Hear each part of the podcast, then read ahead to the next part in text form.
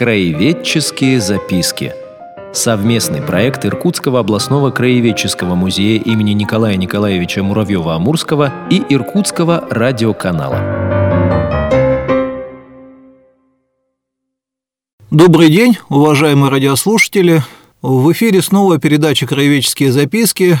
И я, э, ее ведущий, ученый-секретарь Иркутского областного краеведческого музея имени Николая Николаевича Муравьева-Амурского Артем Валерьевич Чермаков, поздравляю с наступившей уже и ощущающейся, ну, по крайней мере, в воздухе весной. Э, хотя у нас во многих местах лежит снег, и даже еще какое-то время он будет новый падать. Э, весна уже вступила в свои права, и тема у нас в музее э, сегодня тоже весенняя. А весна – это, э, конечно, в первую очередь тема природы, поэтому и наши сегодняшние гости, уже неоднократно бывавшие здесь в студии старший научный сотрудник отдела природы э, Иркутского областного кровеческого музея Наталья Валерьевна Пантюхова. Здравствуйте. Здравствуйте, уважаемые слушатели. И представитель Иркутского клуба цветоводов «Флора» Марина Степановна Максимова. Здравствуйте, уважаемые радиослушатели. Я думаю, уже многие догадались, что речь пойдет у нас о самом прекрасном и популярном, с чем до сих пор еще горожане продолжают сталкиваться вот, из э, природных созданий, о цветах и о э, цветочных выставках, э, которые отдел природы организует Э, в течение практически э, всего календарного года. Они такие достаточно короткие, поэтому мы вот часто успеваем их только анонсировать, э, и как-то вот специально ни разу еще не получалось поговорить, тем более, что была пандемия, они проходили онлайн, и вот наконец-то эти ограничения сняты, и вот Наталья Валерьевна, ближайшая выставка когда у нас? У нас уже запланирована ближайшая выставка комнатных э, растений на 12 апреля. И чему она будет посвящена? Комнатным растениям. Тогда чуть подробнее о ней поговорим э, в ходе рассказа о том, вообще какие выставки, насколько давно проводит Иркутский областной кровеческий музей. Вообще достаточно давно ведь э, в отделе природы стали появляться регулярно цветы. Выставки цветов у нас проводятся уже более 17 лет. Первая организация, которая стала с нами сотрудничать, это Иркутская областная общественная организация, клуб декоративного цветоводства «Радуга». Сейчас э, подключились такие клубы любителей декоративных цветов и комнатных растений, как вот «Цветочный Иркутск», «Флора» и э, клуб садоводов-опытников имени Августа Кирилловича Томпсона. И э, наши выставки цветов, они э, немножко разбиты по сезонам, в зависимости от того, какие растения цветут или плодоносят. В целом, много ли народу принимает в них участие в целом, пока сейчас по выставкам, когда пойдем, этот вопрос, чтобы не потерять, много ли цветоводов в Иркутске? Достаточно много. На одной какой-то конкретно взятой выставке в среднем 15 участников. Где-то больше, где-то меньше, в зависимости от тематики выставки. Ну, а в течение года это, конечно же, не одни и те же лица, так что их успевает побывать у нас в отделе гораздо больше. Да, некоторые, бывают, конечно, лица и повторяются, потому что некоторые люди занимаются, например, комнатными и садовыми растениями. Но в основном, да, сами участники клубов, конечно, у нас э, меняются очень часто. Ну что ж, э, давайте теперь тогда пойдем по всему календарному кругу. Я буду вас немножко, может быть, перебивать для того, чтобы прояснить получше некоторые моменты. Традиционно год у нас всегда открывает выставка комнатных растений, приурочена к Международному женскому дню 8 марта. Традиционно мы ее называем «Дарите женщинам цветы». На ней представлены комнатные растения, и мы пропагандируем, чтобы вот мужчины приходили, покупали своим женам, подругам, дочерям подарки вот к этому замечательному женскому празднику. А следующая выставка у нас, как правило, проходит в апреле. Это тоже выставка комнатных растений. Когда начинаются уже первоцветы зацветать, а, мы организуем выставку первоцветов. Она обычно проходит в июне. Первый вопрос, что такое первоцветы? Первоцветы – это растения, которые первыми зацветают. То есть это цветы самые первые, самые ранние. Подснежники. И подснежники к ним относятся, конечно. А, а какие-то еще есть первоцветы? Есть садовые первоцветы. А, действительно. Давайте тогда сейчас э, прервемся для э, рубрики 240 секунд музейной истории, а потом продолжим наш обзор. 240 секунд музейной истории. Сегодня в рубрике 240 секунд музейной истории э, мы поговорим о полковнике Логине Александровиче Большеве, э, человеке, чьи подробности жизни, э, особенно начальные, э, достаточно мало известны, но ту роль, которую он в кризисный, критический период, связанный с Большим Иркутским пожаром, сыграл в жизни как географического отдела, так и музея, они неоценимы. Мы привыкли вспоминать о Витковском, об архитекторе Розине, Э, о губернаторе Анучине, ну вот э, непосредственно помощник начальника военно-топографического отдела при Главном управлении Восточной Сибири Логин Александрович Большев, э, который был председателем отдела в 1879 году, э, он у нас остается в тени. Э, дело в том, что он э, до строительства нового здания музея не дожил, но именно на него легли все заботы по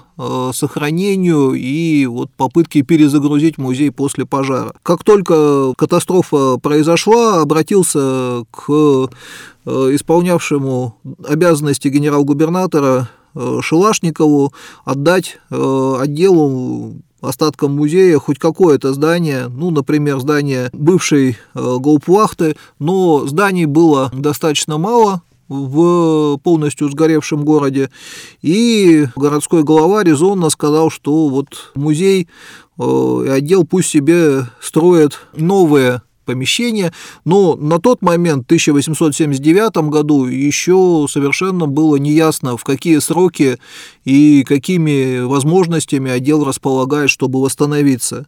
И вот Логин Александрович первым э, разослал Э, во все уголки Сибири, во все уголки России э, письма с просьбами помочь э, возрождению музея и библиотеки Восточно-Сибирского отдела географического общества. Соответственно, по линии военно-топографического отдела сумел устроить так, что, по крайней мере, в пределах Восточно-Сибирского генерал-губернаторства эта доставка была бы бесплатной. Ну и, кроме того, у него ведь э, были и непосредственные обязанности. Мы не забываем, что отдел – это общественная организация, а так он продолжал э, заниматься восстановлением, в том числе и военно-топографического отдела, который э, тоже очень сильно от пожаров пострадал. Фактически вот его начальник э, сгорел, э, пытаясь спасти наиболее ценные секретные карты, поэтому он э, являлся его фактическим руководителем э, и, вот используя свои служебные полномочия, вплоть до августа 1880 года, почти в течение года, все, что оставалось от библиотеки и музея, помещалось в двух небольших э, комнатах военно-топографического отдела Главного управления Восточной Сибири. Почему только до августа? Мы знаем же, да, что новое здание музея было открыто в 1883 году, потому что 3 августа Логин Александрович скончался. Хотя большое количество иркутян провожало его в последний путь на фоне э, активной деятельности э, других руководителей Э, 80-х, 90-х годов. Э, его э, личность, к сожалению, была несколько забыта. Стоит сказать, что 70-е годы, когда он исполнял обязанности сначала помощника председателя, потом председателя сибирского отдела, кстати, именно при нем он стал восточно-сибирским, Логин Александрович выполнил очень большой массив работы по топографической экспедиции в в районе Татарского пролива и вновь приобретенного Тихоокеанского побережья России. В принципе, э, Невельской уже совершил тогда свои открытия, но, по сути, необходимо было сотни километров э, побережья описать э, достаточно методично, так, чтобы они попали на правильные топографические карты. Кроме того, в 1875-76 году осуществлялся проект сибирской нивелировки, результаты которого Э, хотя и не были до конца опубликованы, заслужили серебряную медаль Русского географического общества. Думаю, что память о Логине Александровиче Большеве в истории Иркутского областного краеведческого музея имени Николая Николаевича Муравьева-Амурского э, занимает хоть и небольшое, но достаточно важное место. 240 секунд музейной истории. Итак, в эфире снова передача «Краеведческие записки», и мы идем по годовому кругу цветочных выставок отдела природы Иркутского областного краеведческого музея имени Николая Николаевича Муравьева-Амурского. После первоцветов, э, так получается довольно поздно, первоцветы только в июне, получается, появляются у нас, э, или они пораньше, они только в музее появляются в июне? Ну, все, во-первых, зависит от того, какой год. Теплый он или холодный. И основная часть первоцветов, конечно, она зацветает вот в начале июня. Есть первоцветы, которые зацветают чуть раньше, есть, которые зацветают чуть позже. Но основная масса, конечно, вот набирает свой цвет вот именно как раз вот в июне. Следующая выставка, она у нас э, традиционная тоже, это выставка пионов. Это срезка пионов представлена у нас. Э, проходит она обычно в июле. Но тоже здесь зависит от э, года, немножко сроки могут сдвигаться. Если год холодный, то и пионы распускаются немножко позже. Следующая выставка у нас э, открывается в июле-августе. Это декоративные розы. И завершает год две таких вот тоже очень ярких выставки. Это выставка лилий в августе проходит. И в конце августа, в начале сентября это выставка флоксов, георгин и гладиолусов. Ну, вот это э, какие цветы, да? Ну, там ведь бывают и декоративные травы, как я понимаю. Конечно, есть и декоративная трава, потому что в ландшафтном дизайне, да, и вообще, в принципе, э, среди растений есть те, которые не только цветами богаты, но и имеют красивую зелень, красивую форму листьев, окрас листьев, и тоже очень красиво декоративно смотрятся либо на подоконниках, либо в саду. Почему тут возникали вопросы, так коротко э, длятся эти выставки другие, вот музейные мероприятия, успевают люди раскачаться, прийти, вот почему только неделя? Ну, во-первых, если на выставке представлена срезка, она, к сожалению, вянет. А если представлены комнатные растения, то у самих организаторов выставки есть какие-то другие дела, они не могут постоянно находиться на выставках. И к тому же перекрывается наша основная экспозиция. Получается, что она становится недоступна для посетителей, поэтому вот мы не можем надолго оставлять такие выставки. Спасибо а, Наталья Валерьевна. А, сейчас мы прервемся для рекламы еще одного музейного мероприятия, а потом продолжим нашу беседу.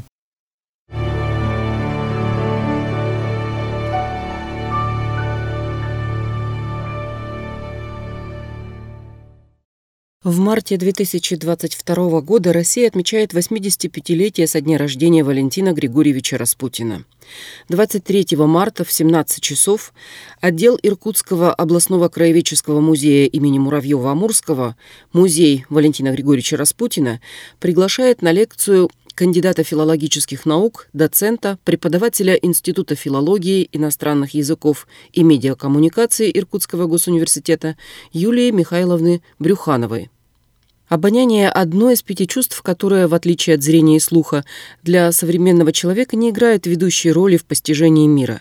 Но если мы чего-то не замечаем, не чувствуем, это не значит, что этого нет.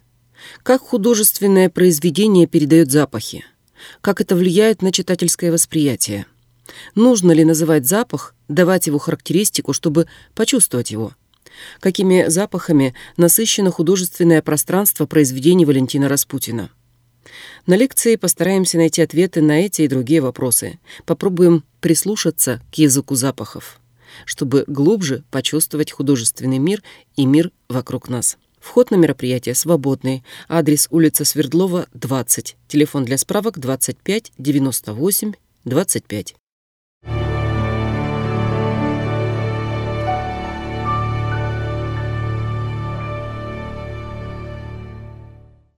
Мы продолжаем нашу передачу «Краеведческие записки». Представитель Иркутского клуба э, цветоводов «Флора» э, Марина Степановна Максимова как основной организатор выставок годового круга в э, отделе природы Иркутского краеведческого музея. Вот за этим мы вас сегодня пригласили. Вообще вы давно цветовод? Наверное, с рождения. В доме всегда были цветы, и уже в сознательном возрасте увлеклась разведением, выращиванием. То, что очень нравится. Какие у вас любимые растения? Пеларгонии. Вот именно я коллекционер пеларгоний. Многие называют это мещанским цветком, но сейчас очень много сортов, очень красивых, и люди постепенно покупают выращивают, радуются цветам. Вы как представитель клуба цветоводов э, можете сказать, чем все-таки вот э, члены такого типа клубов, а их сейчас уже э, несколько перечислили в Иркутске, отличаются от людей, которые ну, просто любят комнатные или садовые растения? Коллекционер отличается количеством цветов. Когда к нам попадает в руки какой-то один цветок, сразу человек начинает смотреть, какие еще бывают сорта этого цветка, и начинает их скупать. Вот это и есть коллекционер. У вас сколько цветов в коллекции? Конкретно пеларгоний у меня э, больше ста сортов. Ой, как же они все помещаются? Тесно, но красиво. А, ну что ж, э, теперь э, немножко про организацию самих выставок. На каком основании происходит отбор? Кого допускаете к этим выставкам? По каким параметрам? В выставках участвуют коллекционеры с разными коллекциями. То есть у кого-то пеларгонии, у кого-то бугенвилии, декоративно-лиственные бегонии, абсолютно разные цветы. И мы приветствуем конкретно, чтобы был человек э, с другими видами растений, чтобы для посетителей было разнообразие, чтобы каждый мог найти для себя то, что ему захочется выращивать. Ну вот фиалок было очень много на последней Да, фиалки, э, стрептокарпусы, гибискусы. Очень много видов растений, и, соответственно, коллекционеры выращивают все это. Ну вот, с другой стороны, э, выставка, она же э, готовится, собирается в течение какого-то времени. Как сочетаются коллекции разных э, любителей между собой, как они вот э, вами отбираются, организуясь во что-то единое? Каждый коллекционер привозит что-то определенное, специализируется на определенном. Кто-то привозит фиалки, кто-то привозит бегонии, пеларгонии. К выставке человек готовится в течение всего года. То есть любое растение, оно цветет в какой-то определенный период, есть период отдыха. Но практически в любой момент э, года мы можем показать людям красивые растения большие красивые растения, и, соответственно, человек может посмотреть на него, захотеть его вырастить у себя, приобрести при необходимости и получить консультацию по его выращиванию. Да, вот это вот две таких важных функции. Иркутский музей же предоставляет в основном площадку, ну и следит за соблюдением каких-то норм экспонирования растений. А вот э, что касается консультаций, что касается действительно приобретения или обмена, насколько, на ваш взгляд, вообще активно происходит этот процесс в ходе выставок? Любой э, коллекционер, который участвует в выставке, с удовольствием расскажет каждому посетителю о своем растении, как его выращивать, и подскажет посетителю, какое растение он сможет выращивать в условиях своей квартиры, потому что у кого-то южные окна, у кого-то северные. Каждому окну можно подобрать растение, которое будет там расти и радовать человека. Простите за такой провокационный вопрос. Случались ли ситуации, когда кто-то растение приобрел, непосредственно вот э, выставочное или по рекомендации, а потом оно что-то вот не задалось у него, и он приходит с какими-то жалобами. Конечно, бывает. Несмотря на то, что человек хочет выращивать, ему нравится выращивать. Вот у каждого человека есть не его растение. Допустим, я как бы не старалась завести гибискус, а он у меня не растет. Фикус не растет, но растут пеларгонии. Видимо, без проверки это не установишь. Можете э, представить несколько наиболее ярких, активных участников цветочных выставок Иркутского областного кровеческого музея, которая под вашим патронажем проходит? Расскажите несколько историй. Например, у нас есть участница Сусоли Сибирского, Нина Степановна Потеруха. Она коллекционер фиалок, и последнее время она увлеклась стрептокарпусами тоже из семейства геснериевых, она их выращивает, постоянно покупает новые сорта и предлагает э, покупателям. Коллекционер из э, Шелихова, Шишлянникова Анна, выращивает бугенвилии. Самый шикарный цветок на выставках – это бугенвилли. Они всегда привлекают внимание посетителей. Никто не остается равнодушным к цветущим кустам, и все практически покупают черенки. Вообще такой портрет у радиослушателей заранее тоже прошу извинения, такой обобщенный, что цветами занимается женщина средних э, лет или пожилая, уже, как правило, на пенсии, во всяком случае, домохозяйка. Насколько вот этот стереотип соответствует реальности? Реальности? Практически соответствует. В нашем клубе есть всего один мужчина, который увлечен цветами. Владимир Гурулев из Ангарска. У него есть очень много разнообразных растений. Конкретно сказать, что у него коллекция того-то, невозможно. У него есть много цветов. Но по возрасту, возраст у нас от 20 и до 80 лет.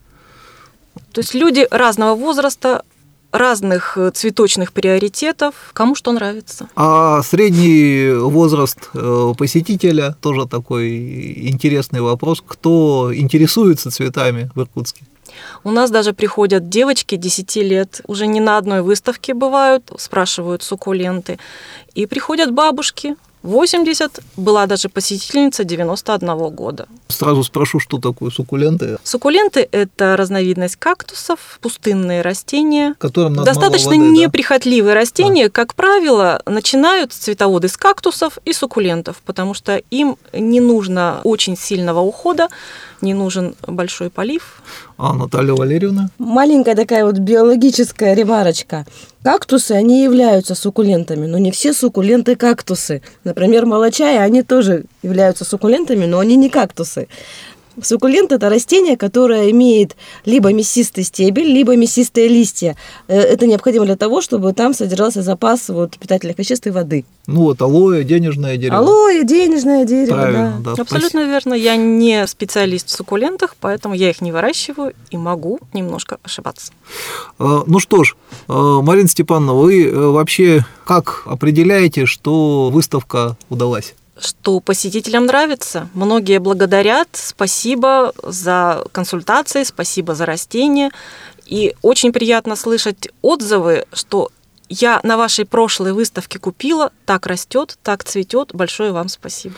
Я со своей стороны э, скажу, что вот дни цветочных выставок – это дни, когда двери отдела природы с трудом закрываются в назначенное время, потому что люди вбегают и без пяти шести требуют что-то им показать. И надо сказать, хотя, конечно, это вообще против правил сотрудники отдела природы немножко здесь идут навстречу. Хотя лучше, конечно, все, чтобы осмотреть и осмотреться самому, э, планировать э, вовремя, в рабочие часы. Большое спасибо вам, Марина Степановна, что вы проводите эти выставки у нас, что вы пришли. Я надеюсь, что наши радиослушатели с вами, с теми, кого вы организуете, в ближайшее время в течение этого 2022 года в отделе природы встретятся. Мы с удовольствием участвуем в выставках в отделе природы.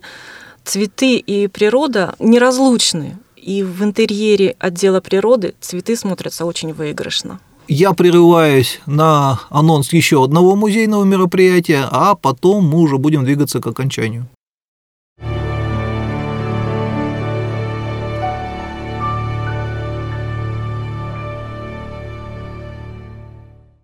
Ко дню иркутского кино в четверг, 24 марта, отдел истории Иркутского областного краеведческого музея имени Муравьева-Амурского в 18.30 приглашает на заседание Иркутского киноклуба. Главная задача киноклуба – это популяризация документального кино. Зрители увидят три фильма студентов иркутского филиала в ГИК имени Герасимова «Повелитель времени», «Босс» и «Невеста Байкала». Вход свободный. Телефон для справок 333 449.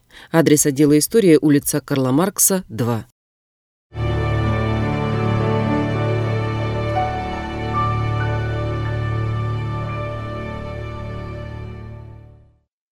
Итак, мы продолжаем нашу передачу «Краеведческие записки». Э, и вот, продолжая беседы о цветочных выставках, Наталья Валерьевна, скажите, насколько вообще вот не профессионалам, ну, скажем так, не профессиональным любителям э, бывают э, полезные такого типа специализированные выставки? Насколько это может быть интересно, например, семьям со школьниками, с детьми? Я вообще сама отношусь к категории непрофессиональных любителей выращивания в домашних вот декоративных растений. Такие выставки полезны, во-первых, конечно, вот этими высококвалифицированными консультациями у людей опытных. Во-вторых, это эстетическая сторона, да, то есть э, есть такая хорошая поговорка «красота спасет мир». И действительно, когда смотришь на все вот это вот великолепие цветов, зелени, и хочется самому быть добрым, э, радостным, нести доброту окружающим, да, и вот, э, казалось бы, обычный цветочек может поднять настроение достаточно хорошо. Семьи с детьми должны сюда приходить, во-первых, потому что ребенка нужно всесторонне развивать. Он должен знать, что растение может расти не только на клумбе где-то вот э, во дворе, да, или на грядке у бабушки или мамы, но еще и за ним можно ухаживать дома. И действительно, многие дети, посещая такие выставки, сами становятся цветоводами в той или иной степени э, и начинают интересоваться вообще вот разнообразием цветов, способами ухода за ними. Я со своей стороны добавлю, что, конечно, в связи с тем, что выставки животных непосредственно сейчас с очень большими ограничениями сопряжены. Фактически это э, единственная возможность увидеть живую природу в отделе природы. По сути, да. А не модели, образцы или какие-нибудь макеты. Как вообще у вас ощущения от э, посетителей? Посетитель бывает разный, не только на цветочной выставке, а вообще в принципе. Но в общем, общая масса это все-таки, конечно, посетитель добродушный, интересующийся, идущий целенаправленно за каким-то информацией или материалом. Да, еще тоже э, такой отмечу момент, э, это тот редкий случай, когда собирается большое количество людей не только под закрытие, да, но и к открытию. Ну и к открытию, потому да. Потому что к концу выставочного дня, даже первого, не говоря уже вот о последних, не все экземпляры можно рассмотреть, они как-то исчезают в течение э, первого выставочного дня, часто самые свежие, самые выигрышные. На всякий случай уточню, консультации, вот, о которых вы говорили, они ведь абсолютно бесплатные. Совершенно верно. Это тоже э, в наше время немаловажно, причем тут уже, конечно, зависит от того, насколько посетитель общий язык найдет э, с организаторами, но я видел беседы, которые длятся довольно долго. А по поводу самых выигрышных экземпляров, могу в защиту наших участников выставки сказать, что у них всегда, каждый день с собой новые экземпляры, все подготовлено, всем всего хватит. А, то есть состав обновляется того, что выставляется. Это тоже, в общем, с точки зрения музейной выставки такой классической, э, редкая ситуация. Ну, да.